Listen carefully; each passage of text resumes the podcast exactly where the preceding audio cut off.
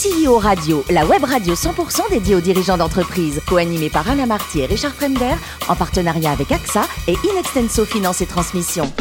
Bonjour à tous, bienvenue à bord de CEO Radio. Vous êtes plus de 38 000 dirigeants d'entreprise. Abonnez à nos podcasts. Merci à toutes et tous d'être toujours plus nombreux à nous écouter chaque semaine. Bien sûr, vous le savez, vous pouvez réagir sur nos réseaux sociaux et notre compte Twitter CEO Radio-du-Bas TV. Aujourd'hui, j'ai la chance de recevoir Pierre Ferracci, président du Paris Football Club et du groupe Alpha. Bonjour Pierre. Bonjour. Alors, vous êtes euh, né en Corse, à Ajaccio, euh, très précisément. Très tôt, vous avez l'esprit d'indépendance, on peut le dire. Chef d'entreprise, finalement c'est ce qui vous allait le mieux. Bon, je n'y pensais pas tout petit, mais euh, c'est venu assez spontanément euh, de l'adolescence, un souci d'indépendance. Et puis après ma vie d'étudiant, euh, je me suis dit qu'il fallait assez vite se lancer dans une aventure. Ça surprenait les copains à l'époque ou parce que c'était moins répandu qu'aujourd'hui? Non, parce que tout le monde voyait que j'avais envie de, créer quelque chose. Alors la, création, c'est toujours un peu complexe quand on est jeune mais euh, je sentais qu'il y avait des choses à faire et la vie économique et sociale m'a tendu une perche que j'ai saisie assez, assez rapidement. La perche, c'est, euh, j'imagine, expert comptable. À 29 ans, vous allez prendre le contrôle du cabinet, en fait. Oui, et puis la perche, c'est aussi en 82, euh, les lois Auroux, du, nom du ministre de Travail de l'époque, mhm. qui modifient profondément les relations sociales dans l'entreprise, qui essaie d'équilibrer d'ailleurs les rapports entre ce qu'on appelle aujourd'hui les parties prenantes. Et je me dis qu'il y a quelque chose à faire. Et euh, l'idée de base, c'était en gros euh, donner aux représentants du personnel les mêmes pouvoirs euh, d'expertise mmh. que ceux dont les dirigeants bénéficient en règle générale. Et je crois qu'on a plutôt réussi à faire quelque chose de, de satisfaisant sur ce plan-là. J'ai l'impression, quand vous prenez le contrôle donc euh, du, cabinet dans lequel vous étiez, vous aviez donc 29 ans, vous avez déjà, vous aviez déjà la vision de ce que c'est aujourd'hui, de ce que c'est devenu, ou c'est venu, ou ça vient petit à petit? Pas du tout, ça vient petit à petit. Euh, il y a déjà le souci d'autonomie, d'indépendance, de faire un petit peu ce qu'on sent euh, devoir faire. Donc ça, ça nécessite d'avoir les coups des franches et effectivement le le contrôle du capital et du management est important. Bon, après, les choses se construisent au fil du temps. Euh, je dis toujours qu'une stratégie réussie, euh, c'est à la fois une bonne réflexion sur euh, ce qui va arriver dans l'environnement d'une entreprise, puis c'est aussi une suite de hasards, de destins, de coïncidences qu'il faut saisir. Mmh. Il faut être rapide, il faut être réactif, il faut être agile. C'est dans le monde actuel, c'est une nécessité, qu'on soit petit, moyen ou gros. Donc voilà, c'est une histoire qui se construit petit à petit, et puis je trouve qu'elle devient belle à partir d'un moment. Et on a une voix dans le débat public, pas seulement la mienne, mais celle de pas mal de mes collaborateurs et consultants qui portent. Bon, alors justement, euh, le groupe Alpha, qu'est-ce que c'est aujourd'hui? Ben, Le groupe Alpha, c'est à la fois le premier conseil euh, et expert auprès des représentants du personnel, mais aussi ce qui fait sa singularité, un cabinet de conseil et d'expertise qui est aussi euh, assez puissant auprès des dirigeants d'entreprise, des collectivités locales. Donc l'idée en travaillant des deux côtés, euh, c'est pas de mettre euh, son drapeau dans la poche et de ne pas avoir de conviction ferme, c'est d'essayer de rapprocher les points de vue et de faire en sorte que l'entreprise, au sens large, la collectivité, euh, l'association, vive mieux lorsque les parties prenantes s'entendent que lorsqu'elles se tapent dessus. Alors c'est pas toujours facile et on voit que la complexité des relations sociales en France est quand même parfois un obstacle à la vie des entreprises ou en tout cas à leur développement harmonieux. Donc on essaie de rapprocher les points de vue sans éviter euh, les contradictions. Les intérêts ne sont pas toujours les mêmes, mais en faisant en sorte qu'on trouve des compromis euh, qu'on appelle exigeants, équilibrés et éclairés. Vous avez dit en France, pourquoi c'est pas la même chose en Allemagne? Pourquoi eux ont plus, on a l'impression qu'ils ont plus d'avance ou plus d'intelligence? Parce que la culture de l'Allemagne notamment, mais aussi des pays de l'Europe du Nord, a fait que les partenaires sociaux, à la fois patronat et, syndicats, euh, ont compris qu'on pouvait parfois être en désaccord puissant. Hein. C'est pas non plus euh, le monde des bisounours là-bas. Il y a des divergences très mmh. fortes, mais que la meilleure façon de les surmonter, c'était de les traiter par la négociation, par l'anticipation, en posant tout sur la table et pas en laissant les choses euh, se développer comme ça sans mmh. intervenir. Et puis après, en intervenant au moment de la crise, là où les points de vue sont un peu plus excessifs encore. Donc c'est une une forme de confiance entre les partenaires euh, sociaux qui n'existe pas chez nous et qu'il faut construire parce que je pense qu'on en a besoin autant que les pays voisins. Et dans ces pays voisins, ça n'empêche ni la puissance économique, le poids des syndicats, euh, ni le dynamisme de la société en général. Donc je crois qu'en France, on a du chemin à faire. Après, on a des qualités aussi, hein, y compris dans les relations sociales. Il y a, des formes d'exigence parfois portées par les syndicats qu'il faut saluer parce que elles obligent les actionnaires et les dirigeants à se remettre en cause. Euh, sur des sujets où ils ne sont pas toujours très bons. Hein. Euh, euh, le pacte social au niveau de la société, au niveau de l'entreprise, ça se construit. Mmh. Et ça nécessite aussi des dirigeants ouverts, modernes, et qui n'ont pas peur de salariés qui sont représentés et bien représentés. Moi, je crois à la puissance des deux parties pour que le dialogue soit équilibré. Mais à partir de là, le fait qu'il ne soit pas déséquilibré permet de, travailler sur des compromis intelligents qui préservent la compétitivité de l'entreprise et qui assurent aux salariés sécurité, euh, pouvoir d'achat, euh, emploi, euh, sauf quand les crises deviennent planétaires et que là, il est difficile de, de s'y opposer, comme c'est le cas en ce moment avec les problèmes un peu complexes que nous crée la guerre en Russie et en Ukraine. Effectivement, alors les relations sociales en France, c'est un sport national. Et quel beau tremplin pour parler du Paris Football Club. Vous avez vu un peu comme vous avez préparé. Pourquoi le Paris FC bah, c'est un sujet, euh, je ne m'ennuyais pas dans le groupe Alpha. Hein, oui, c'était la question que j'allais vous poser. Elle a presque une quinzaine d'années. Mais euh, ce que j'ai fait dans le groupe Alpha avec ce groupe un peu atypique, m'a fait penser qu'il y avait un pari à relever à Paris qui n'était pas le plus facile, qui était même un des plus difficiles, qui était de créer un deuxième club parisien solide. Et alors tout le monde y pense depuis 50 ans, personne n'a vraiment réussi. Mais historiquement, il est même le premier, non? Oui, historiquement, c'est lui qui donne naissance au PSG. C'est-à-dire qu'en 1969, la Fédération française de football crée de toutes pièces un club parisien, le Paris FC. Et puis, euh, ça se passe mal entre dirigeants, il y a une scission, et de là naît le PSG, qui a connu du coup un dessin beaucoup plus euh, mm. satisfaisant que le Paris FC, qui, a, qui est descendu très bas à un moment donné. Et donc, moi, j'ai repris ça en disant, ben, il y a le PSG aujourd'hui. À l'époque, d'ailleurs, les Qataris n'étaient pas encore là mais ils sont arrivés assez vite après mon arrivée au Paris FC.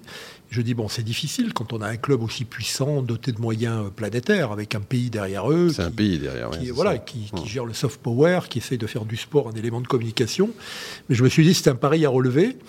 Et c'est Arsène Wenger qui m'a donné le goût d'y aller euh, vraiment, parce qu'un jour, euh, j'étais invité euh, dans un match d'Arsenal, quand il était manager d'Arsenal. Mhm. Et il m'a dit très simplement à la fin d'un repas, si tu veux créer un deuxième club à Paris, mets la formation en coupe réglée parce que le bassin francilien est le meilleur du monde avec celui de Sao Paulo au Brésil. Et je répète souvent cette phrase d'Arsène, et euh, on le voit bien. Aujourd'hui, il y a 29 joueurs en Coupe du Monde qui sortent du bassin francilien sur 800. C'est-à-dire qu'il y a près de 4% de... Euh, oui, c'est ça, voilà. Et entre parenthèses, il y en a 7 qui ont été formés au Paris FC, dont 5 puissamment par le Paris FC. Euh, dont Ibrahim Konaté, qui a fait une Coupe du Monde remarquable et que je salue parce que c'est une tête bien faite en dehors du, bon joueur Il a l'air, effectivement. Donc je me lance dans un projet qui en gros consiste, moi j'ai toujours dit d'ailleurs dans ma communication, je veux faire le plus beau centre de formation de France, parce que la matière est là, le bassin francilien est là. Et puis sur la base de la formation, ben, on sera en Ligue 1 un jour et on sera dans l'élite du football français. On n'est qu'en Ligue 2 aujourd'hui chez les hommes. On est en Division 1. C'est pas passé loin. Hein ouais, c'est pas passé loin. Ça fait trois années sur quatre qu'on fait les barrages et on échoue toujours dans les barrages. Euh, bon, cette année, il n'y en a pas, donc on ne risque pas de les perdre, mais on a pris un peu de retard. En général, on démarre bien, on termine mal. Là, on a un peu moins bien démarré. J'espère qu'on va mieux terminer. Alors, il y a l'Aiguillon des filles, qui sont, elles, en Division 1. On dit toujours Division 1 chez les filles. Et elles sont juste derrière l'Olympique lyonnais et le PSG, qui écrasent le football euh, féminin depuis longtemps. Donc, elles sont bien accrochées à la troisième place. Elles ont fait la Ligue des Champions cette année, le tour préliminaire. Donc, euh, ben, on va essayer d'arriver en Ligue 1 et on va y arriver. Et je dis toujours, la Liga, euh, ça se travaille, ça ne se programme pas. Ça vient à un moment où on l'attend le moins. Et puis là, ce sera la lumière, évidemment, quand tu auras ah, le, le, derby. Ça change euh. tout. Il y aura le derby. Et puis, euh, quand on reçoit à Paris, même quand on est le deuxième petit club, quand on reçoit l'OM, Lyon, Lille, tous ces clubs qui, qui font rêver encore aujourd'hui, bah, c'est sûr qu'on remplit plus facilement les stades et surtout on a un projet économique euh, qui tient la route. Quoi. Effectivement. Il faut qu'on arrive en Ligue 1 et on va y arriver. Le stade n'est pas si gigantesque que ça, hein, finalement? Non, il n'est pas très, très bien équipé, euh, un peu plus, 17 000 aujourd'hui. Mhm. On le remplira quand on sera en Ligue 1, hein, mais il n'est pas adapté au sport de haut niveau. Et euh, j'ai eu l'occasion de dire à la mairie de Paris que si on arrivait en Ligue 1, il fallait le transformer profondément et en faire un, lieu accueillant, en étant un peu plus près du terrain, en, ayant des hospitalités, des loges pour les partenaires qui permettent de faire des tarifs aussi populaires pour ceux qui ne sont pas portés par les entreprises. Mais c'est un beau projet. il y a la place. Hein. Oui, c'est un projet plus compliqué que le groupe Alpha parce que dans le football, quels que soient les moyens que euh, on y investit, il y a l'irrationalité du sport. Exact. Voilà, il suffit d'un poteau et, tout change. Un hein. poteau, il faut un peu de chance parfois, euh, il faut éviter les blessures, euh, mais en général, quand on travaille bien, on y arrive. Et on va y arriver. 120 salariés, 22 millions, je crois, d'euros de, de, budget. 22 millions de budget, ce qui en fait cette année, en tout cas, le quatrième budget de Ligue 2, après les trois clubs de Ligue 1 qui descendent, et dont le budget n'a pas grand-chose à voir avec ceux qui sont en Ligue 2, parce ouais. qu'ils ont un parachute doré euh, qui est puissant et qui leur permet euh, de rebondir plus facilement. La concurrence est un peu faussée, mais bon, c'est les règles qu'ont choisi euh, les dirigeants de la Ligue de football professionnel, qu'on a adoptées tous ensemble, donc il faut s'y euh, contraindre. Et puis il n'y a pas le choix, effectivement. Un club de foot, c'est une entreprise, évidemment, mais une entreprise très atypique, parce oui. que on peut dire les salariés sont dix fois mieux, cent fois mieux, parfois mille fois mieux payés que le patron. Alors, je ils disais, ont la grosse tête. Je disais, avec ma, mon expérience du groupe Alpha, euh, je dis souvent que le football est le seul secteur de l'économie où le rapport de force est déséquilibré en faveur des salariés. Oui, c'est ça. Les dirigeants ont un peu de mal parce que le gros de la masse salariale, c'est les joueurs, bien entendu. Ils sont rémunérés par. Euh, bah, surtout quand le président est bénévole, il est actionnaire bénévole aujourd'hui, il n'est pas salarié. En tout cas, c'est pas mon cas. Il y en a quelques-uns de mes collègues qui le sont. Mais effectivement, les joueurs sont beaucoup mieux payés que les dirigeants. Bon, il faut faire avec. Ça fait partie de, oui. de ces spectacles où ceux qui font le spectacle ont des rémunérations beaucoup plus élevées que les dirigeants administratifs et opérationnels. Et l'argent, justement, argent et sport, ça fait bon ménage ou est-ce que ça a fini par pervertir un peu le... ah, Je trouve que ça pervertit beaucoup de choses, euh, notamment les mômes, les gamins. Ouais, euh, moi, je raconte toujours l'histoire quand on est monté en Ligue 2, un, un jeune, une jeune pousse du, du Paris FC, euh, 12-13 ans, euh, qui me dit Président, Président, euh, on va gagner plus d'argent en Ligue 2. Je dis On va dépenser plus aussi. Mais l'argent pervertit tout. Moi, j'aimerais que les gosses demain euh, soient friands des, des, arabesques et des dribbles de Kylian Mbappé plutôt que de son salaire et de sa rémunération, ou de Neymar d'ailleurs, ou de Messi. Mmh. Euh, et ça, on a perdu un petit peu ce goût-là. Et puis, il y a beaucoup d'argent mal réparti. Oui. Il y a parfois aussi de la misère hein, dans le football, des joueurs qui sont cassés, des jeunes qui partent à l'étranger. Donc, il n'y a pas que les stars qui, ont, qui gagnent des millions d'euros, mais euh, c'est un petit peu comme dans l'ensemble de la société. Moi, le débat que, et, et l'ADN du groupe Alpha, c'est de réduire aussi un peu les inégalités sociales. Ben, dans le football, il y en a aussi beaucoup. Et il faut veiller à rétablir de temps en temps les équilibres, notamment d'ailleurs entre les hommes et les femmes, parce que la, le rapport de salaire entre voilà, les femmes, euh, si on essaie de trouver un index équilibré, euh, il y a du travail. Oui, un petit peu, effectivement. Mais j'ai l'impression que c'est un très vieux débat. C'est quasiment sans fin. Euh, sous Raymond Coppa, c'était déjà, on, on, posait déjà la question, c'est dire. Hein. Oui, c'est vrai. C'est un vieux débat, mais dans l'air du temps de la société aujourd'hui, c'est des choses sur lesquelles il faut avancer.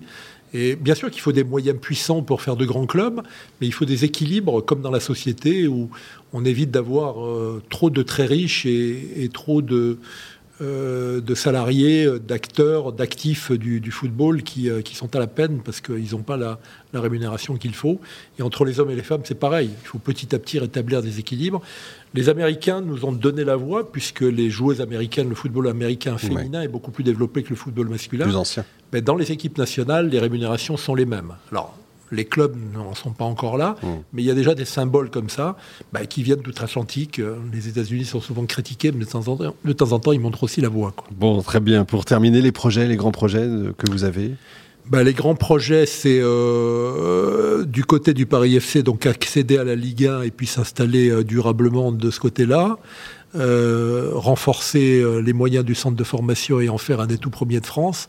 Et du côté du groupe Alpha, parce que ça occupe encore une bonne partie de mon temps, c'est de passer le témoin. J'ai installé une directrice générale qui est euh, quelqu'un qui a connu le groupe pendant dix ans, qui est parti dans des aventures euh, auprès du ministère du, ministre du Travail et qui a été haut commissaire à la transformation des compétences. Je suis en train de lui passer le témoin. On a commencé il y a deux ans et j'en ai encore pour deux ans devant moi pour que le passage de témoin euh, se fasse bien. Je dis toujours qu'on juge euh, un fondateur à l'aune d'une transition euh, si elle est réussie, on n'oublie pas son bilan. Si elle échoue, on oublie assez rapidement tout ce qu'il a fait de bien. Effectivement, c'est une belle maxime. Pour terminer, le plus beau métier du monde, c'est quoi? C'est pilote d'avion ou chef d'entreprise ou président de club? Alors, Quand j'étais môme, je rêvais piloter un avion. Aujourd'hui, je suis très content de l'itinéraire que j'ai suivi aussi bien avec le groupe Alpha qu'avec le club du Paris FC. Vous pilotez deux belles entreprises. Merci beaucoup Pierre. Fin de ce numéro de CEO Radio. Retrouvez toute notre actualité sur nos comptes Twitter et LinkedIn. On se donne rendez-vous mardi prochain 14h précise avec un nouvel invité. L'invité de la semaine de CEO Radio, une production B2B Radio.tv en partenariat avec AXA et Inextenso Finance et Transmission.